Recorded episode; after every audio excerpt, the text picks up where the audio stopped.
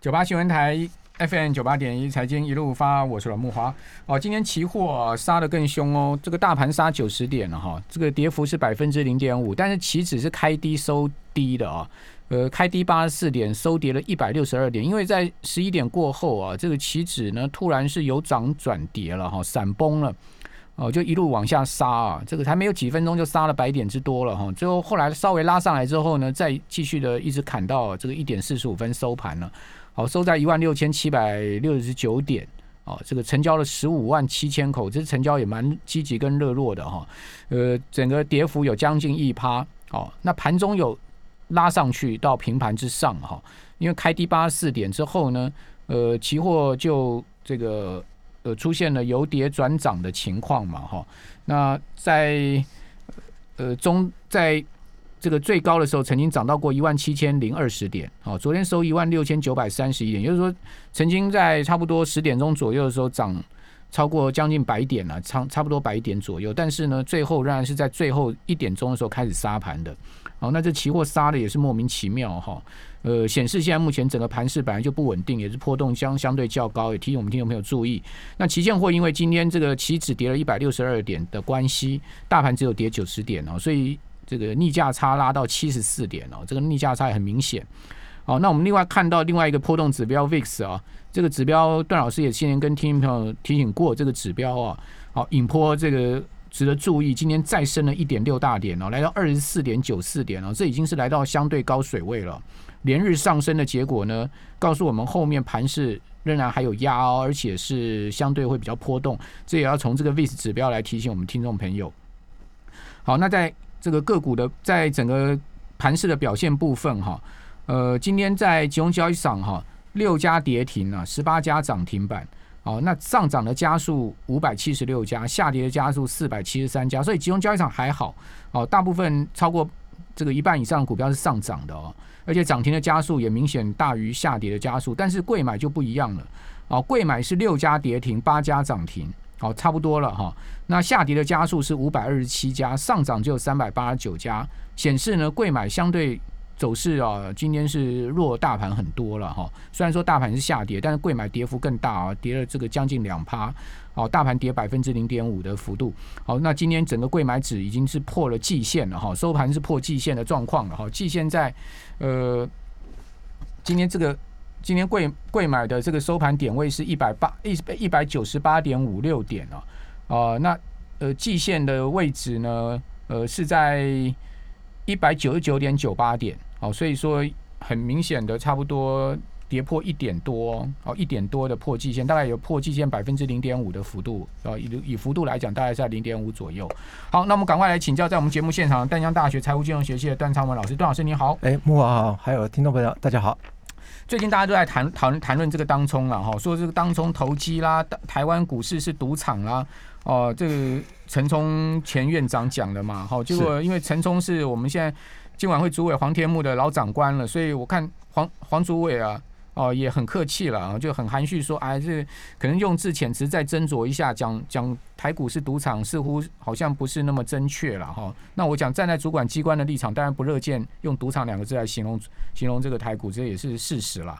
哦，那但外界外界对台股的最近的一个批评声浪蛮多的啊，尤其是现在目前正在研议这个当冲降税是不是要再延五年了。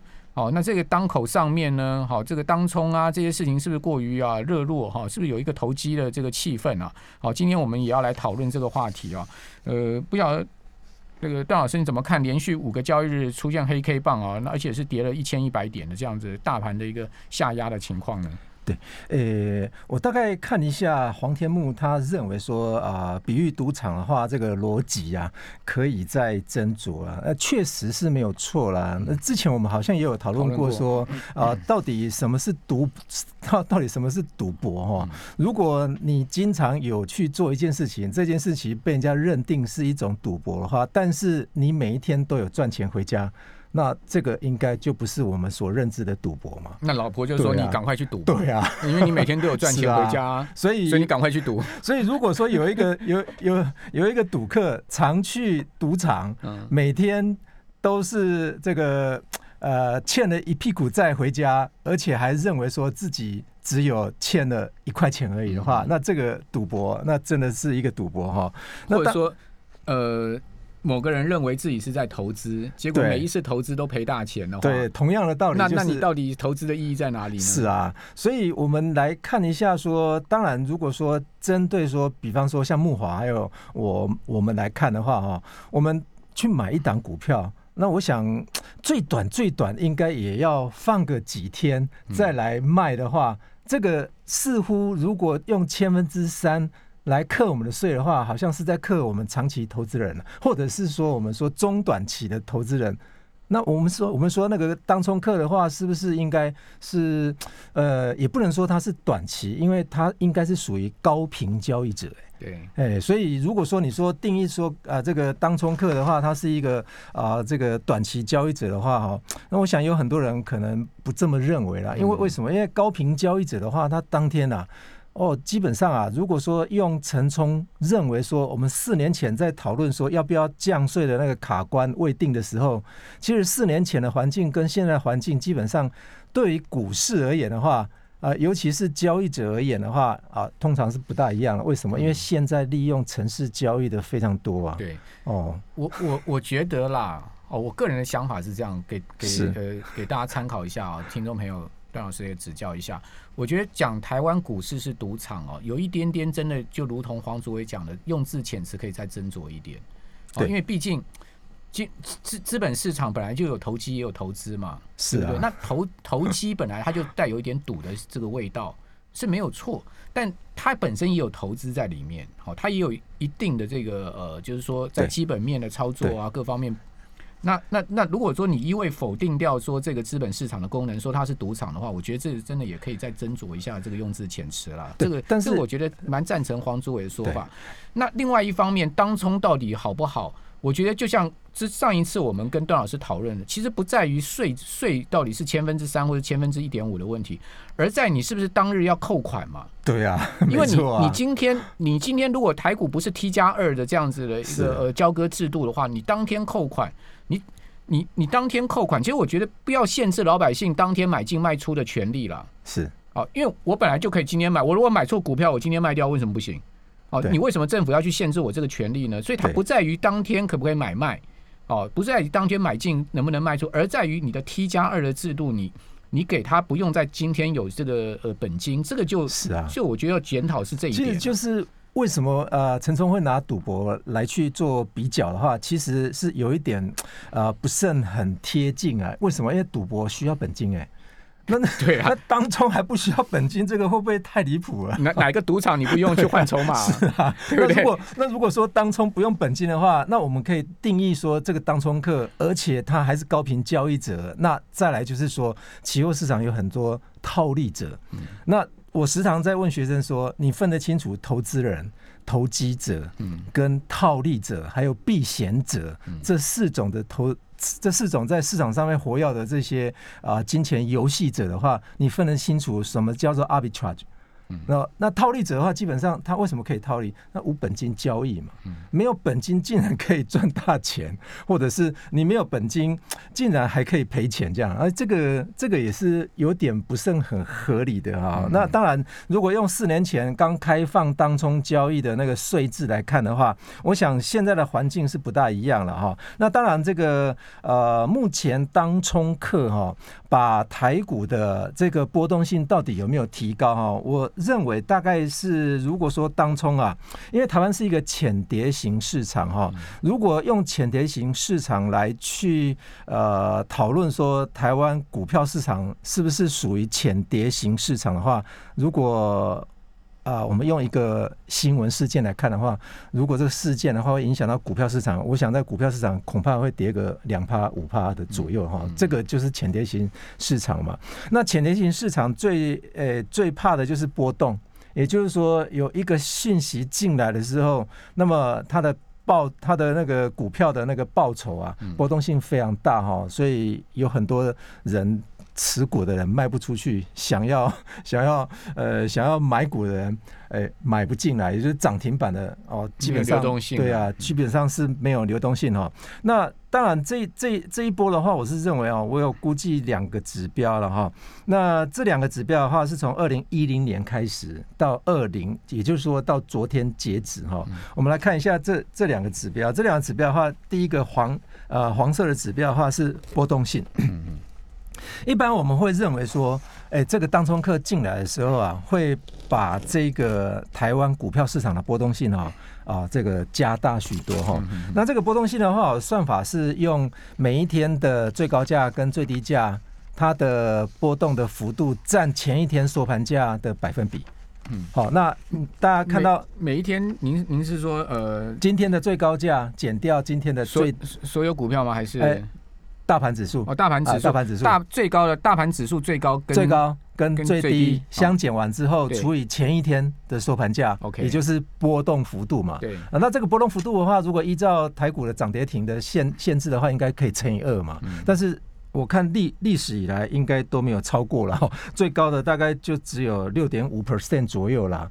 哦，就是最最大的政府大概六点五 percent 哈。哦，那已经是超级大对啊。那如果说我们从二零一零年一月五号看到昨天截止的话，哎，我们看一下右最右手边哈，你如果有兴趣的话，你看一下图形的最右手边哈，那波动性啊平均值是有在提升。那个蓝色的曲线的话是月是月平均值，也就是移动平均的意思，二十五天的移动。平均，因为当天的波动波动幅度可能非常大哈，那有很多人喜欢看移动平均嘛，那我就在当天把前面的二十五天予以平均来画那个蓝色的曲线哦，似乎在二两千年之后的波动是有比较提高一些些了哈，但是如果说大家如果说，呃，波动幅度。觉得说，哎，不是很重要，我们干脆看 VIX 就好了。但是有一个指标，可能之前我们也有介绍过哈。那大家有没有看到那个第一张、第二张图形哦？就是下面那张图形的话，呃，这个上面我打了一个英文字母哈，那也就是阿米虎哈，这个是日本人日本人所发明的一个流动性指标哈。这个图形的话，大家不要去。我们这边先休息一下，我们等下回来再讲阿弥虎这个指标。九八新闻台 FM 九八点一财经一路发，我是阮木华。我觉得我们人生做什么事情啊，都多少带一点赌的成分嘛。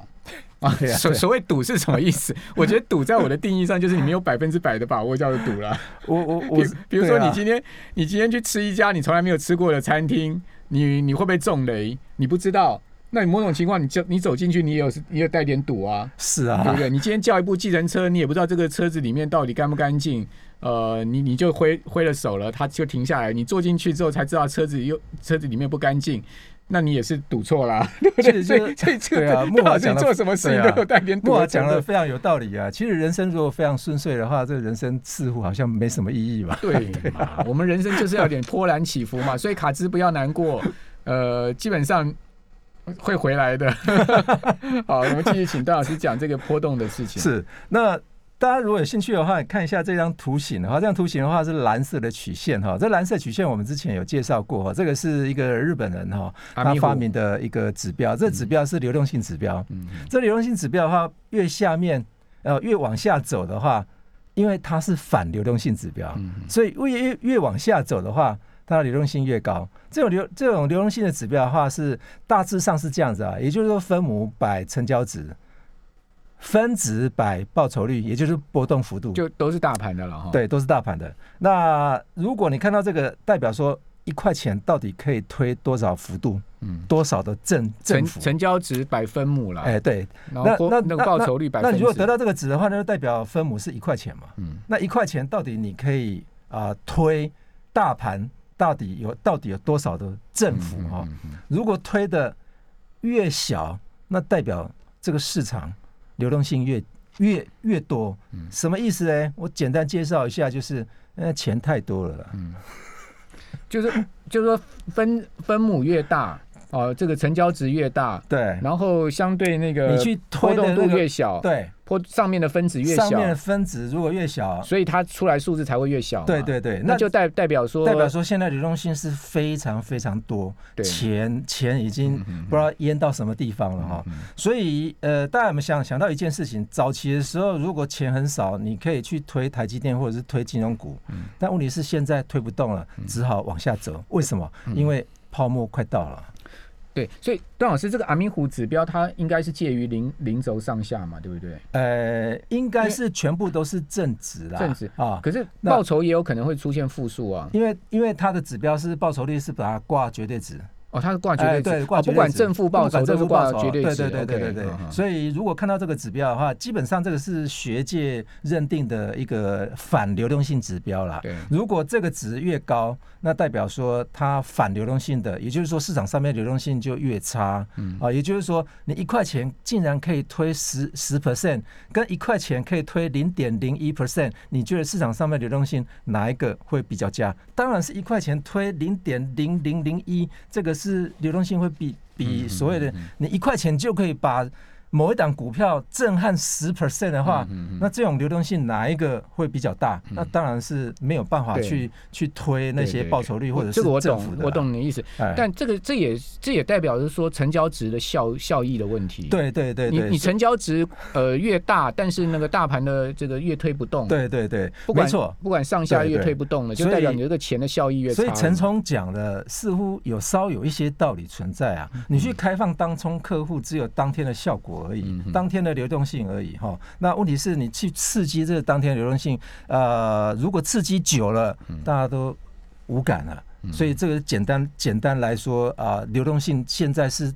不不缺的啦，早期的时候，因为因为是要缺流动性，所以说开放当对。冲，而且是四四年前开放当中对。降税减半，对基本上因为那时候流动性很低嘛，是啊成大盘成交量很低，对但现在大盘成交量很高了是啊。如果说还要再继续这个政策的话，就值得思思考了。我觉得这个是段老师您刚刚所讲的这个事情。我觉得如果说要实施这个这个政策的话，是不是我们也一起减免呢？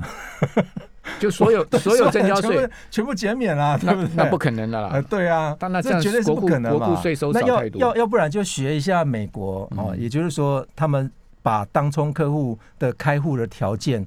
需要你有价值，也就是现金的价值，在账户上面起码要两万五千块美金。对哎，对，哦，他们把这个账户称为趋势的投资人不然他会违约操作哦。是啊他会他会出现那个这个九十天禁止交易的情况哦。对对对，美美国其实股票的交易规则很复杂的哦。如果你账、没错 你账户里面没有两两两万五千块的等值的对这个价值的话，你很容易会违约的哦。他他就把你认定为说，你如果说没有两万五千块钱的嗯话，他就是扣违扣违约金，那违约金非常重啊。而且会被禁止交易九十天、哦对对对没错没错所以大家要要知道，这个美国股票它其实有一定复杂的交易规则。其实但但它也是允许当天买卖的啦。对只是说他允允许允许你当天买卖，你可能会有某某某些情况，因为这个是很复杂，我们就不多说。那某些情况你可能会违约的。对，但但如果说用我们台湾跟香港去比的话，因为香港是用净净净额法，也就是说你买卖当天哈的价差去做你的 T 加零，因为你是他账户里面还是需要有钱，因为它是 T 加零制度啊，我们是 T 加二啊。大家如果说买买股票，你有印象的话，你应该知道说。你今天成交，而不是只有丢单了。你今天成交不会扣你的钱嘞、没错，哎呀我们是 T 加二嘛，我们是款款跟券，哦，就是股票跟因为股票现在都在集保里面，，对对那对。那，款就是呃这个现金的部分是这个买买卖当日的隔两个交易日在是啊。在在交割的，早期的时候，我们就在呃讨论说，为什么期货会这么严格？因为期货是保证金交易嘛。对，你保证金交易的话，你账户里面你下单的时候啊，一定要也就是说，保持足额保证金，他一定会去检查你的银行账户有没有足额的保证金你的单子才可以出去，而不是成交、哎。因为你 你没有足额保证金的话，对。它不会让你这个下单的。对对对，它一没有下单。也也就是说，我们台湾的期货跟国外的期货交易的部分的话，基本上在保证金的出出单的部分的话是不大一样，因为我们都俗称我们台湾期货的保证金叫做 pre margin 嘛。嗯。那国外叫做 margin 啊。那国外的一些想要敲台湾的期货的单子的话，有在 complain 的哈。但是问你期交所恐怕呃早早早年前的时候就。不同意这种这种东西啊，也就是说，你的保证金我还要给你信用两天或者信用一天的话，那岂不是我杠杆中的杠杆了哈？OK，所以如果说我们看到说，诶，这种比方说成交量这么多，你的波动幅度也没有办法再再这样挣的话，那是不是就要检讨说，哎，这个是不是要回归原来的一个游戏规则这样？嗯。我我比较赞成刚刚段老师你所讲，全部都降到一点 一点五，是啊，对不对？全部全部的税都降到一点千分之一点五，那可能政政府的税税收可能会可能会这个减的非常非常非常多。现在饼这么大了，对不对？是，但问题是，如果说把这个全部都减到零点啊，就是千分之一点五的话，呃，会不会再增加这 增加交易量啊？这个是一个。问题了啊，那当然，我们昨天也有看到，比方说像呃这个台湾先生啊，古月涵啊，他警示一下这个三项，对，就是台湾恐总项泡沫了哈。那我是看到上个礼拜，我是看到国外的投行哦，哎，同步骤啊哈，他讲到啊，讲到一句话，我把它翻成中文啊，在一般的情况之下哈，当你如果有成长的时候，而且这个成长是非常的充分的时候。你不会想为了科技股而支付这些溢价，嗯，也就是说，你不会为了这个科技股而支付更高价格，高估了啦，嗯，高科技股为什么会高估啊？这个之前我们应该也有提到过一些些啊。那所以普遍有成长的时候，你就不会想支付溢价。对对对，那怎么说呢？为什么？因为因为昨天哈那个古月环讲到是说，我们要警示说这个实体经济复苏的因素啊。如果实体经济如果复苏之后的话，大家就在想说，大家钱。不会放股市了，对，可能就在实体经济里面去消去消费了。所以你也赞成古月涵这三点？对对对对，真的。你觉得你觉得他这三点讲的有道理？讲的，我我个人也觉得他有讲有道理。但是因为他，我在猜他可能也是参考国外投行他普遍性的这个认这个认知的哈。大家可以去看一下古月涵讲那三点泡沫的这个迹象哈。那他不是说现在会泡沫，他是说如果有这三个事情出现的话，你要小心股市会泡沫。他是说泡沫终将出现，但不是指现在然后这个跟那个之前。的巴菲特讲讲法是一模一样的了哈，他三点是一个实体经济复苏嘛，那另外一个另外两点的话是订单缺货啊，也就是说现在都是都是订单满满的，但是等到订单终有一天会缺货吧。第三个就是服务业会转好，好给大家参考一下，大家可以也可以上网看一下，谢谢段老师，谢谢。